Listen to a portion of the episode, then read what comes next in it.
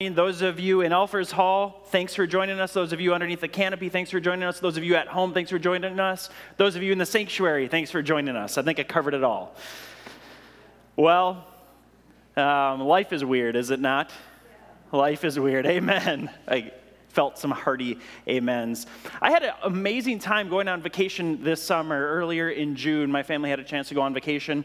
And part of the time, I was with my dad and my son doing some fishing up in the boundary waters. And then for the second half of the time, I was at a camp with my entire family. My entire extended family went camping. We had an amazing time out on a lake, just enjoying the time together. But if you know, if you've ever been on vacation with a group of people, there's some communication that has to go into that ahead of time to set it up, right? Who's bringing what, where are we staying, how are we getting there, kind of working out all of those details.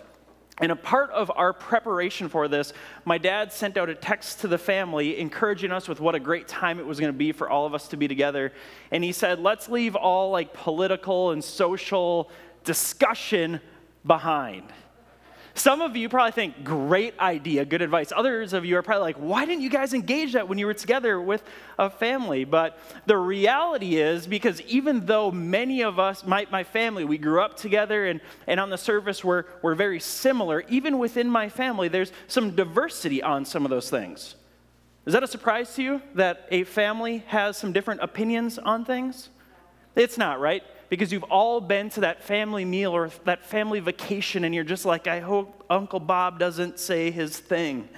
Or I hope I'm not asked about this. Or whatever it is, you know how, how diverse conversation can become really divisive, how, how, how diverse perspectives, how diverse thought can become really divisive.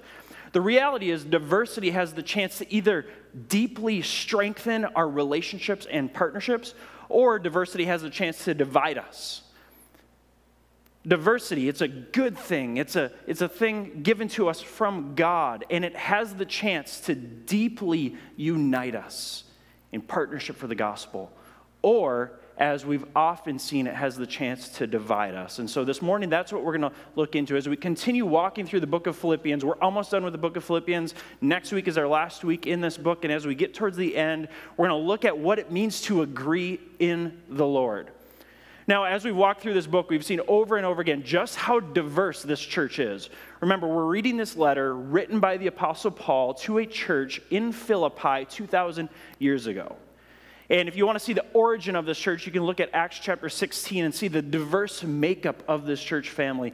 And today, as we look at this text, we're going to see, we're going to see how this diversity in the church family created a potential division and how the apostle paul encourages the church to agree in the lord and how, to, how, how they can work through their diverse thought their diverse backgrounds their, their, their diversity and find unity find peace find agreement not that they agree on everything, but Paul calls them to agree in the Lord. And so this morning, that's what we're going to look at. And before we get into the text here, I just want to share this tweet with you that somebody from our church texted me this week. So the top half is the tweet, the bottom half is their personal little commentary. I blocked some of it out so you can't tell who this person was because there's a clue in there as to who they were.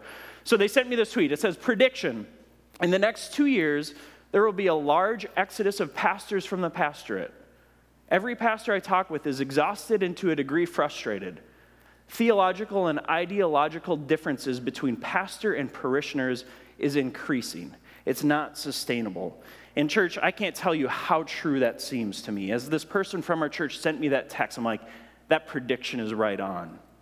Every pastor that I talk to is sensing the same thing. And it's not just pastor and people, it's people in the church, it seems like our differences, our diversity is getting more pronounced. I, I, don't actually think it's increasing. I think with COVID, I think with the racial tensions, I think with everything that's been happening in the last couple months in the world, I think our differences are just being highlighted more. I think there's a spotlight being shown, and we're starting to realize just how diverse the church is. Not just the church, your families, your friend groups, your neighborhoods, all of this, right? There's a potential in this diversity for a great divide. I want you to know that, that I don't want that to be me. You are a loving church. I feel very supported by you, and I feel like we have this healthy dialogue and we can work through things together. But I do think that text, that tweet is incredibly true. And it's not just between pastor and people, it's between people. I've had conversations over the last couple weeks that has just revealed this to me how diverse the backgrounds, the perspectives, the opinions in just our church family alone are. And, and, and, then I love, thank you. If you're watching or here this morning, the person who sent me this text, thank you so much for this text. If you want to encourage your pastor, that's a way to do it.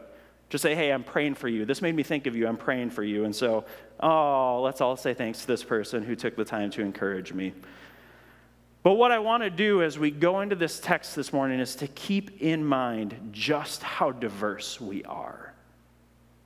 The people sitting next to you in the pew, the people who you are in community group with, the people who you do a little awkward chit chat at the door with with a mask over your, face, over your face. Hopefully, not over your faith. Let's not mask our faith, but we can mask our faces. That's okay. And masking your face isn't a sign that you're masking your faith, just so you know. Some people may want you to think so, that you're compromising, but putting a mask over your face has nothing to do with your faith. Um, that's a side note. I'm on a tangent now. Let's bring it back. That, that's even a sign, though, of just how diverse the church is, right? Diverse opinions about masks. And that could lead to division, or it could strengthen our partnership. And so this morning we're going to look at Philippians chapter 2, uh, chapter 4, verses 2 through 9. And as we do, we're going to see the path for a diverse church to agree in the Lord. And so I'm going to ask if you could stand as I read Philippians chapter 4, verses 2 through 9. If you don't have a Bible, pull it up on your phone. We usually have Bibles in the pews, but we took those out for COVID reasons. So we encourage you bring your own Bible on Sunday mornings or get a Bible on your phone and pull it up. I want you to see God's word here through the Apostle Paul to the church in Philippi. Philippians chapter 4, verses 2 through 9. The Apostle Paul writes I entreat Euodia and I entreat Syntyche to agree in the Lord. Yes, I ask you also, true companion, help these women who have labored side by side with me in the gospel, together with Clement and the rest of my fellow workers whose names are in the book of life. Rejoice in the Lord always. Again, I will say, rejoice. Let your reasonableness be known to everyone. The Lord is at hand. Do not be anxious about anything, but in everything, by prayer and supplication, with thanksgiving, let your requests be made known to God. And the peace of God, which surpasses all understanding, will guard your hearts and your minds in Christ Jesus. Finally, brothers, whatever is true, whatever is honorable, whatever is just, whatever is pure, whatever is lovely, whatever is commendable, if there is anything excellent, if there is anything worthy of praise, think about these things. What you have learned and received and heard and seen in me, practice these things, and the God of peace will be with you. Lord Jesus, we thank you for these words. God, we thank you for inspiring the Apostle Paul to write these words to the church in Philippi and preserving this word for us to read and to learn and to grow from 2,000 years later. Spirit, just as much as you inspired this text, I pray that you would open up our ears and our hearts and our minds to hear from you this morning. We pray these things in your name. Amen. You may have a seat. Well, again, the big idea for this morning as we walk through this text is that we're going to see a path for a diverse church to agree in the Lord. The first thing that we're looking at here is Paul making an appeal for this diverse church to agree in the Lord. And so, before we even dig into the appeal that Paul's making here in verse 2 and verse 3, let me just remind you again, we're not going to go back and look at Acts chapter 16 this morning, but let, re- let me remind you of some of the diversity of this church. In Acts chapter 16, Paul comes into Philippi and he starts a church out of a prison. Okay, so he is imprisoned by the, by the Roman Empire for preaching the gospel. And as he's in prison, him and Silas are singing these gospel songs, and, and the prison walls come tumbling down. And the prison guard, the one who is there to watch them, the one working for the Roman emperor, empire, he, he becomes a Christian. And so in this church, you have the, the police officer and the wrongly imprisoned Paul worshiping together. Could there be some conflict there? Is there any conflict between the, the police officers and the citizens in our culture? Here's another piece of diversity in this church Timothy, who is part of this church, he's biracial. He's a Jewish mother and a Gentile father. Any possibility for added diversity and division there? We have Lydia, a rich seller of purple, a well to do lady who possibly has two different homes, one in Thyatira and one in Philippi. And we have a demon possessed slave girl who was set free from her demons. So, this underage girl who had been trafficked and used and abused and had lived her life in poverty, and this well to do businesswoman. Any diversity of thought or opinion or perspective there? Probably. And so, this is the, the diversity of this church. And throughout the book of Philippians, Paul addresses a couple other people, and we don't know the entire scope and spectrum of the church. We don't know the full extent of its diversity, but we do know that it was a diverse church, just like our church, just like most churches. There's some diversity of thought, of background, of perspective, Lord willing, of skin color and cultural expression because the church is the body of Christ and it's, it's to be made up of all people, all tribes, all tongues, all languages, all cultures. And the more diversity that you have, the more possibility for division, right? And so that's what's happening here in, the, in, in this church in Philippi. There's, there's all of this diversity. And diversity either has the opportunity to grow us and to strengthen us and to deepen us or to divide us. And there's this potential divide happening in the church. We don't know what it is, but look at Philippians 4, verse 2. Paul says, I entreat Euodia and I entreat Syntyche to agree in the Lord. Syntyche, it's believed that this name came from a, from a Greek goddess. So, probably some pagan roots, some, some, some pagan family worship there in the church. So, different perspective, different background. Syntyche has become a Christian out of this pagan background. And we don't know what the, what the division is between Euodia and Syntyche, but we know that there's some division. Paul, in his letter to the church, to, in the church to Philippi, he says, I entreat, or I encourage, or I exhort Euodia, and I exhort, or I encourage, or I, I entreat Syntyche to agree in the Lord. There's some sort of division. We don't know what the source of division was, but it was the result of, of I'm, I'm sure, of their diversity of thought, background, culture, understanding earlier in the book, the, the Judaizers were telling the Christians in the church, the Gentiles in the church, that they had to become circumcised. They had to become more Jewish in order for them to actually practice their faith and to become good, good God fearing people. They had to become circumcised. Maybe that's part of the division. Maybe it was a theological division. We don't know what the division was, but we know that there was a division. And Paul here appeals to this church entreat, encourage, exhort Euodia, and entreat, encourage, exhort Syntyche to agree in the Lord. And so, what's he appealing to them to do? Agree on their politics? Actually, they didn't really have politics back then, they didn't have the freedom to vote. But, but agree on, on how they engage politics as Christians? Agree on how to handle the issues of their day? Agree on whether or not they could eat meat sacrificed to idols, agree on whether or not Gentiles had to be circumcised, agree on what? We don't know the division, but Paul here, notice he's not encouraging them or exhorting them or entreating them to agree on the particular, he, he's, not, he's not calling them to be, to be uniformed in their thinking. He's calling them to be united. Their agreement is in who? Give me some feedback. He's encouraging them to be agree, in agreement in who? The Lord, right? So, church family, let's keep in mind there's going to be many different things that we disagree on, especially with a diverse and a grow, increasingly diverse church. And the goal to work through that is not that we would agree on all the secondary issues of theology, of life, of practice, of personality, of political opinion or whatever it may be. And oh, if you don't think it's bad, if, if you think it's bad now, just wait until we get closer to the election. This is, this is just going to be a nasty couple months. In culture, in church family, let's not allow that to creep into God's family.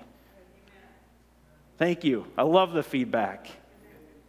It's going to be a nasty couple months.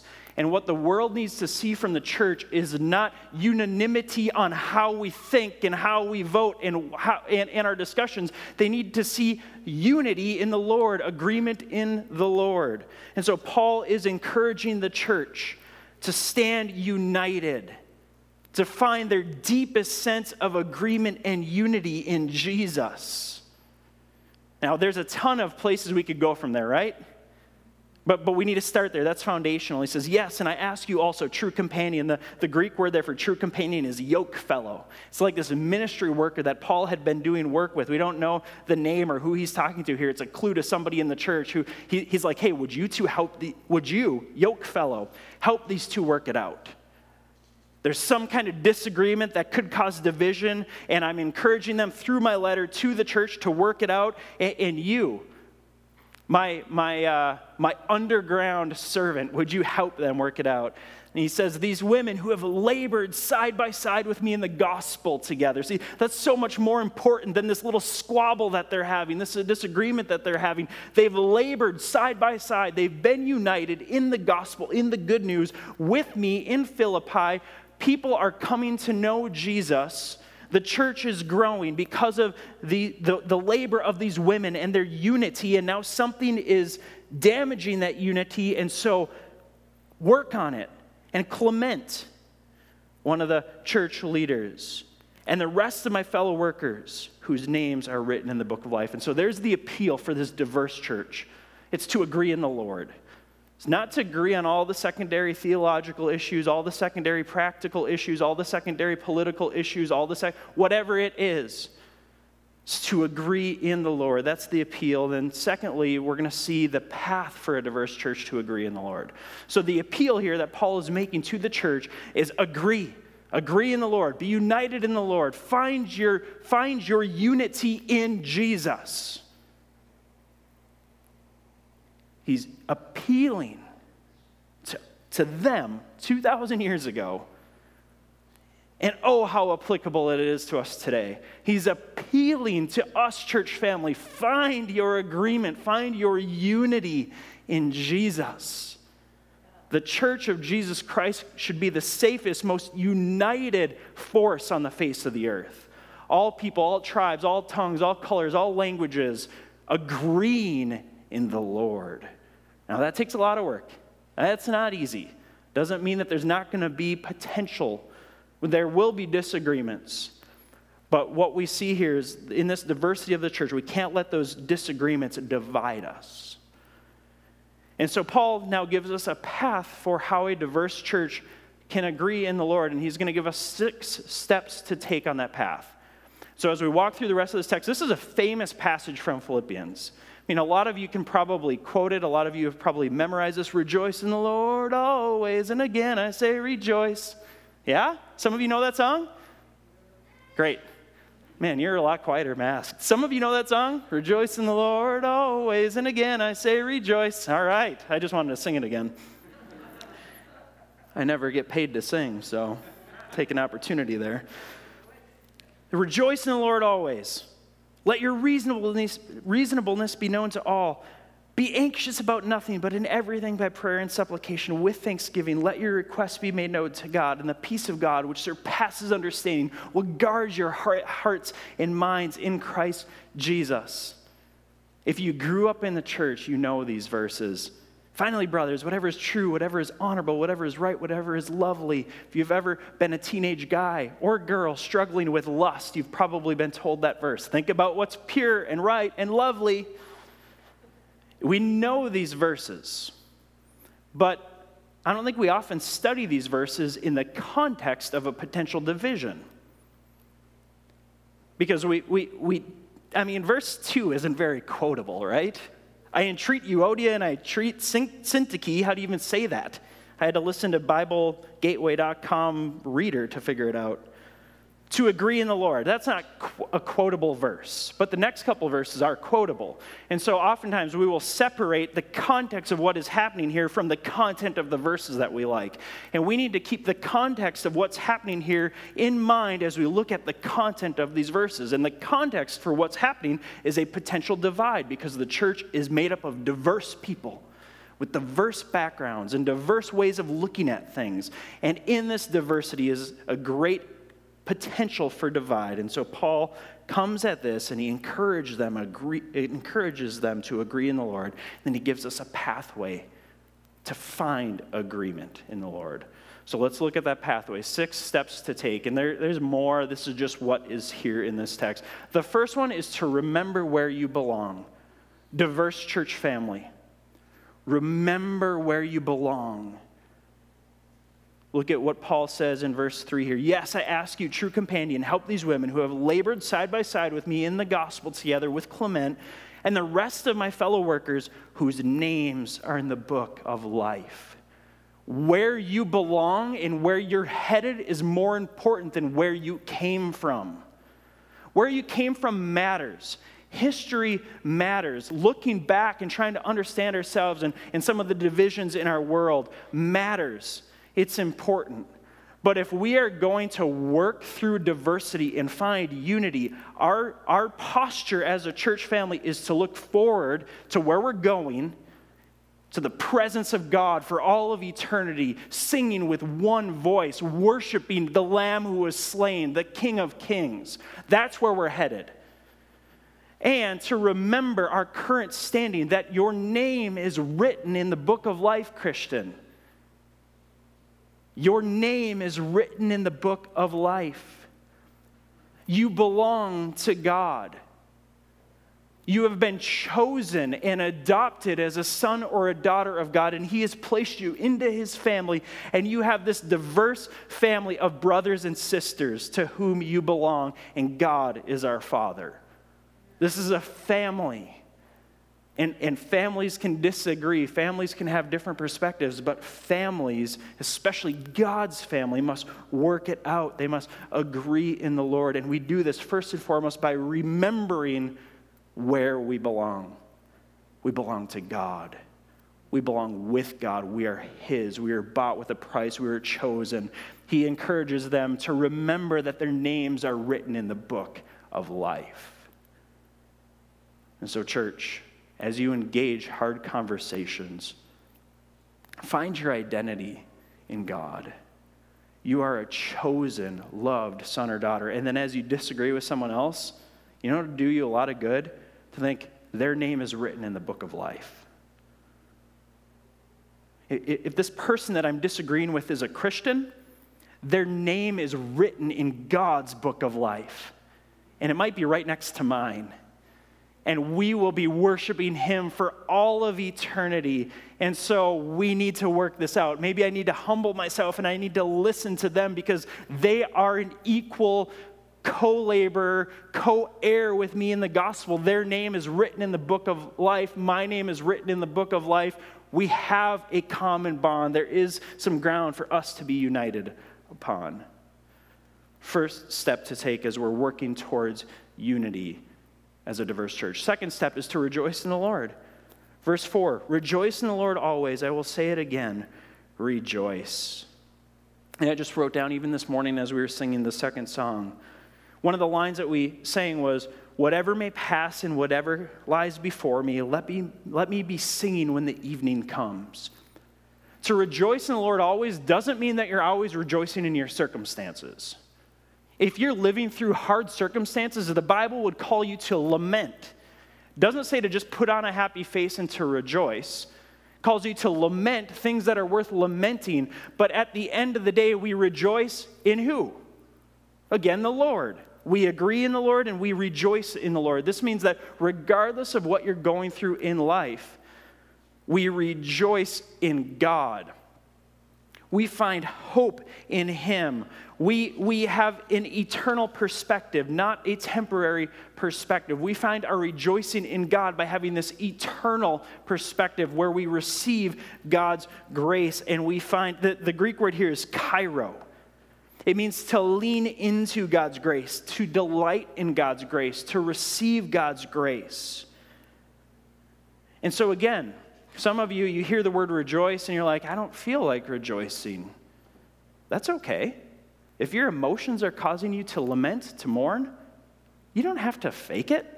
You don't have to put on a smile and say, I rejoice in the Lord, but inwardly you're, you're angry and you're sad. No, the Bible would call you to lament, but then it would call you to remember the grace of God and to find your hope in the grace of God. Like the song that we sang, whatever may pass or whatever lies before me. You don't have to find rejoicing in your circumstance.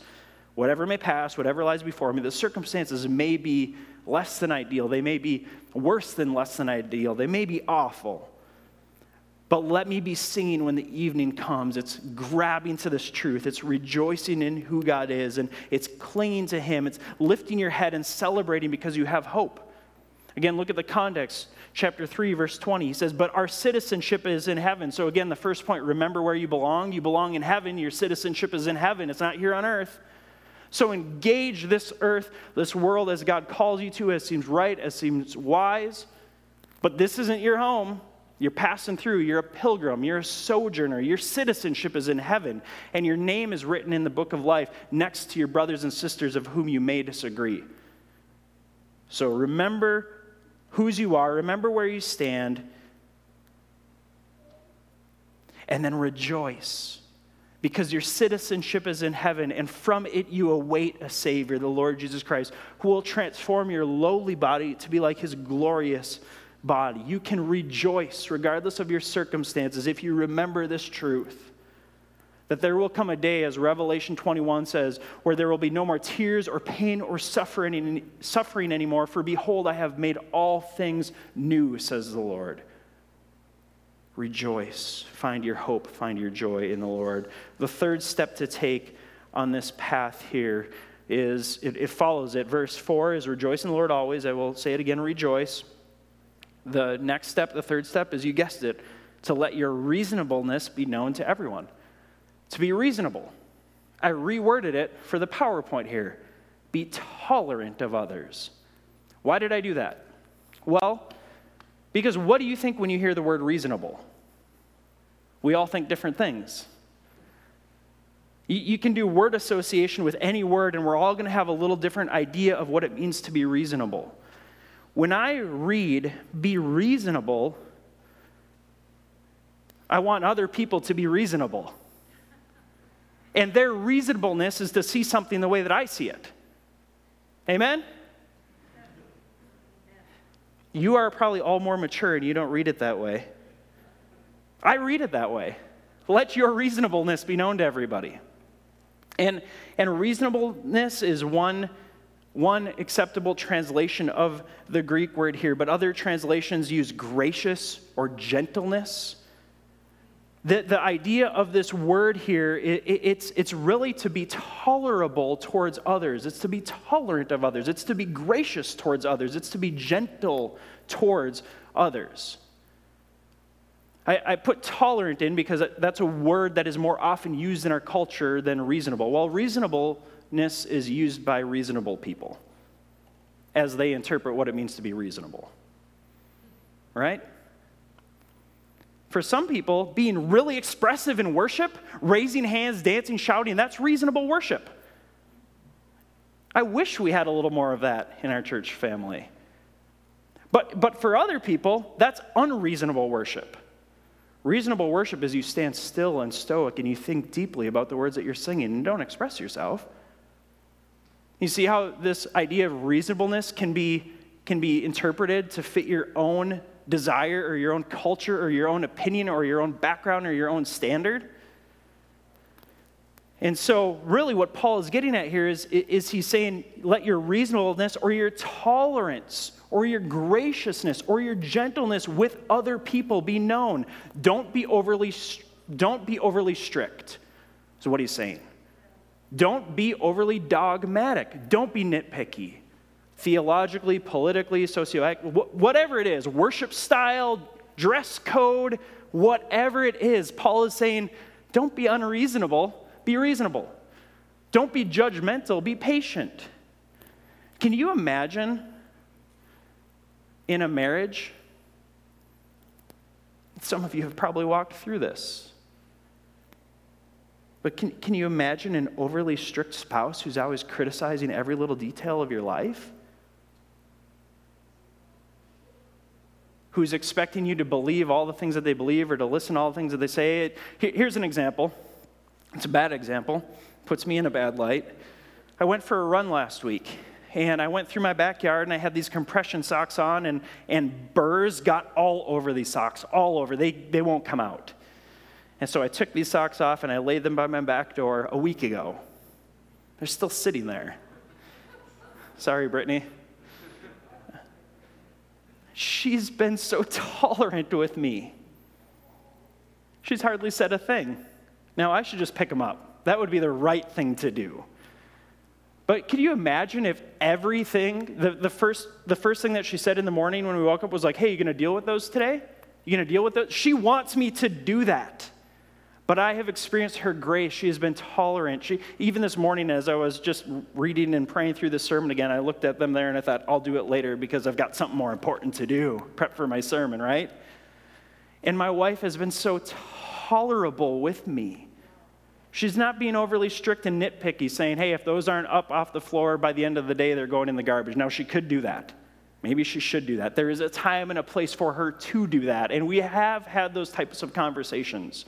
But in any relationship, you know how necessary you are for somebody else's grace for somebody else to be gentle with you, for somebody else to be not overly strict with you, but flexible. That's what Paul is getting at here.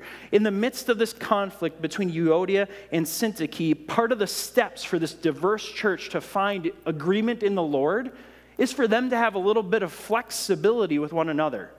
This could mean theologically, even. Why do you think there's so many denominations in our world? because we are not good at being tolerant of other ideas, other experiences, other perspectives. We're not great at being gentle and gracious. We're not good at not being overly strict. Humans are good at being strict. Saying, This is how I like things, this is what I think, this is what I believe, and if you want to do life with me, you better conform to how I do things, how I see things, how I want things done. And Paul here is saying if a diverse church is going to grow in unity, you got to be reasonable with one another. You got to be tolerant of one another.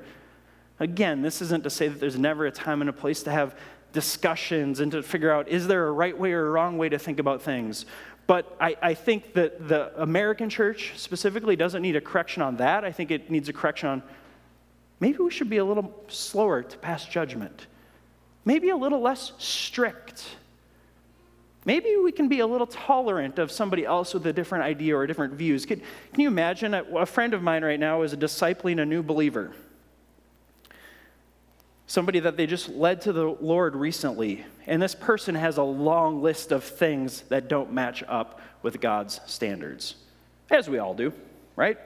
But this person just became a Christian. And so there's this long list of things that they don't know about the law in the Word of God. And, and the person discipling them said, You know, I was going to, over this coffee with them, with them, I was going to point out all these different things that they need to change and start thinking and stop doing.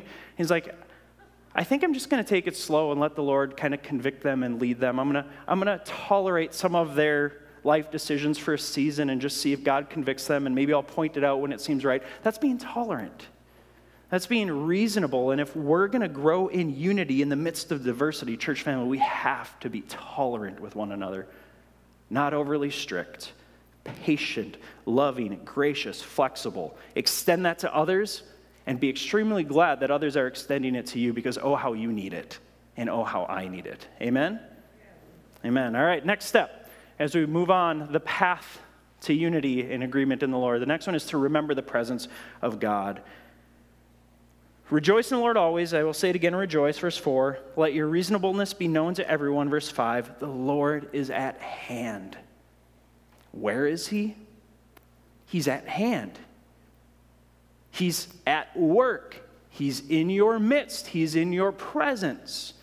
And so, as you're disagreeing with somebody or as you're trying to find unity in the midst of diversity, remember the presence of God with his people. How would I talk to you if Jesus was sitting right next to me? How would you talk to me if Jesus was sitting right here? And yes, Jesus had his times of rebuking and getting angry and flipping over the money tables and calling people out.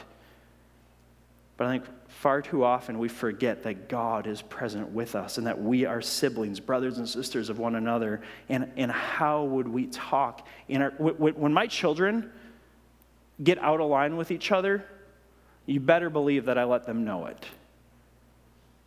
When I'm present, when I see it. God is present. God sees us. The Lord is at hand.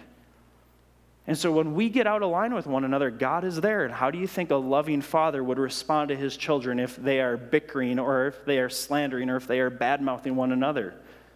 He doesn't take kindly to it because he loves you as much as he loves the person of whom you disagree with. He died for them just the same way that he died for you. And your job is to not convert them to see things your way. Your job is to be united in the Lord. And so remember the presence of God. Fifth, pray and give thanks. This is one of the most quoted verses in the book of Philippians, maybe in the entire Bible. The Lord is at hand. Therefore, do not be anxious about anything, but in everything, by prayer and supplication, with thanksgiving, let your requests be made known to God. And the peace of God, which surpasses all understanding, will guard your hearts and your minds in Christ Jesus. Well, where does anxiety come from? Comes from not knowing. It comes from not knowing the future, not having control. Anxiety and disagreement comes from not being able to control the other person, not knowing the outcome of the dispute. And here, God is saying, don't be anxious. Instead of being anxious, instead of worrying about trying to control things, instead of worrying about manipulating the outcome, pray. Bring it to me. That's God's invitation for us is to actually take our anxiety and place it upon him. Isn't that amazing? You ever use that phrase like after you've met with a friend or a counselor or a pastor or somebody and you've just kind of verbally vented upon them and he said, Oh, it feels really good to get that off my chest. That's God's invitation to you. Get it off your chest. Put it onto me, for my shoulders are broad enough to handle your anxieties. Your, your anxieties. Yours are not.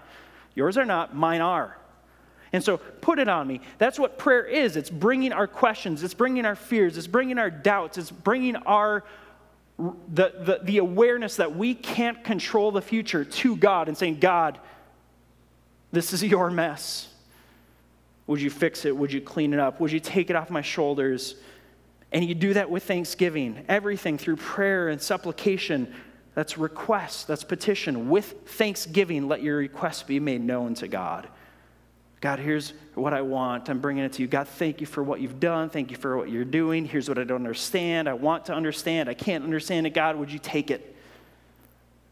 Give yourself a pass, the ability to verbally process with God, whether that's out loud or whether it's internally, doesn't really matter. Process with God. That's what prayer is. It's conversation, it's thinking, praying, requesting, laying at the foot of the cross your burdens. Don't be anxious, but in everything, through prayer and supplication with thanksgiving, let your requests be made known to God. And, and what's going to happen? You're going you're going to figure out how the future is going to go? You're going to be able to control the future? God's going to tell you what's going to happen next? No. Look at verse 7. And the peace of God the shalom, the wholeness, the lifting of the burden, you getting it off of your chest, the peace of God will surpass all understanding. You will actually release the need to know. That's what it's saying the peace of God, which surpasses understanding. It's less important for you to know the future and for you to know the outcome than it is for you to place your fear upon God, and He will exchange your anxiety for His peace. And you may be in the dark about the future, but you'll have God's peace. That's how we walk through diversity in, in unknown times. What's going to happen in November? Who knows? Who cares? Place it upon God. It's okay if you care. All right, please don't hear my little comment there as it doesn't matter. It's okay to care. You should. But don't get anxious about it. What's going to happen if. Put it on God. Trust Him. Don't expect those in your spheres of influence to see it the way that you see it and to vote the way that you vote and to act the way that you act. Find your agreement in the Lord, place your anxiety, your burden upon Him, and receive His peace in exchange. You don't have to know the outcome. Trust the sovereign God, for the outcome is in His hands, whether it's good for you or bad for you. God often uses the nations of the world to discipline us to bring out Christ likeness. Christ likeness. So keep that in mind. Lastly, the last step to take on the path to finding agreement in the Lord is to think about and do godly things. Look at how Paul ends this here. He says, Finally, brothers, whatever is true, whatever is honorable, whatever is just, whatever is pure, whatever is lovely, whatever is commendable, if there is anything excellent, if there is anything worthy of praise, think about these things. Have a positive outlook on life. It doesn't mean you have to sugarcoat everything and I always put on this fake idea of positivity. But he's saying that you have this hope. Your citizenship is in heaven. Verse 20 of chapter 3, your citizenship is, is in heaven. Verse 21, your body will be transformed to be like his glorious body. There is a future, there is a hope. God has promised to take your anxiety from you as you bring it to Him and exchange it for His peace. And so think about what's right and true and lovely and pure and noble. Don't dwell on the bad all the time. Don't, don't look at all the chaos around you, all the chaos and sin in your own soul, and beat yourself up about it all the time. And maybe God wants to bring some conviction, and there needs to be a season of mourning and lamenting, but don't live there. That's part of the truth. Thinking about what is true might, be, might, might mean that I'm dwelling on my sin for a season. I'm repenting of my sin. I'm, I'm, I'm wearing the heaviness of my sin or the sin of the world for a season. But another piece of, of thinking about what's true is that's been taken from me. God in Christ has removed my shame. He's removed my guilt. I am no longer guilty. I need no longer walk around with, with, with shoulders filled with the burden of shame. I can think about what's honorable, what's just, what's good, what's right, what's lovely, what's commendable. If anything is excellent and worthy of praise, I'm going to praise my Father who has forgiven me of my sins. I'm going to praise the God who is working all things out for good of those who love him and are called according to his purposes. And that might be through some suffering, but I'm going to think about him. I'm going to praise him. And as we think about him and praise him, we also do godly things. We think about godly things and we do godly things. Verse 9, he says, What you have learned and received and heard and seen in me. So last week we talked about finding some people to imitate. Same thing here. Find some people in your life, some Christians, some older or younger brothers or sisters in the Lord who have some imitatable, Christ like character. Imitate them. And Paul says, Practice these things as we think about and do godly things, as we practice godly things, as we put it into practice, the peace of God will be with us. We will live life in step with God for His glory, for our good and the good of those that we do life with, and the advancement of His gospel. Amen, church? We are so incredibly diverse. I love it. It's that one day I have a conversation with somebody from our church. I'm not going to get into any specifics, but this week this happened. I had a conversation with one person one day and a conversation with another person the next day. And these people both said they talked about the same two issues on completely different sides. And they're in the same church, brothers and sisters of one another. And I, as a pastor, I'm like, ah, diversity. Praise God. And now, in that, let's find unity in Him. Let's be strengthened by Him. Let's do life in Him. That's why we take communion every week at Park Community Church. Now, now I, to be honest with you, I've debated if we should stop doing this for a season because these little packets are terrible. Right? Let's just be honest with it. The, the, the wafer tastes terrible. And it's just weird to take communion in this little self serve packet. So I thought, should we even just stop for a while? But as I pray and think through this, church family, the reason we do this is to be radically reminded that we are united in Jesus. That you worship in a very diverse church family, And we are striving together, brother and sister, to find agreement in the Lord, like Paul appeals to us. And so, one of the ways that we find our agreement is to fix our eyes on Jesus, the author and perfecter of our faith. And so, take the packet in front of you. If you have placed your faith in Jesus, this is here for you as a reminder of the forgiveness of your sins. The night that Jesus sat with his disciples before he was killed, they were sharing this common meal, and Jesus passed the bread around to them. Said, This symbolizes my body broken for you. As often as you're together, eat of this. Why did he do that? To remind them that they're united in him.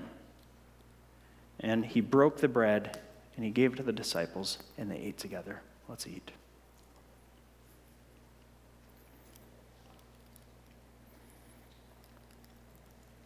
And after they had eaten, Jesus took the cup and he passed it around again to his followers showing them how to find unity in himself. And he said, This, this cup symbolizes my blood shed for you.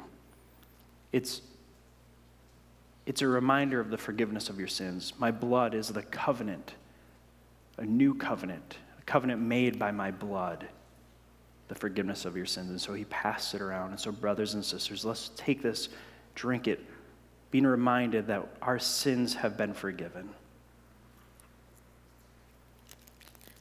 And that's what unites us. Let's pray. Jesus, we thank you for living a perfect life, for coming into a diverse world with a potential for, potential for so much division. And Jesus, you experienced that to the point of death. There was an outcry, a crucifixion, because people couldn't figure it out. Their religious agendas, their political agendas, their personal agendas, they're desiring their own kingdom got in the way. And Jesus, you embraced that diversity, which created division to the point of you being crucified, so that you could build a new people, the church, the ecclesia, the called out people of God to find unity in you. And so, Jesus, we cling to you. We thank you for who you are. We thank you that you are our living hope. Amen.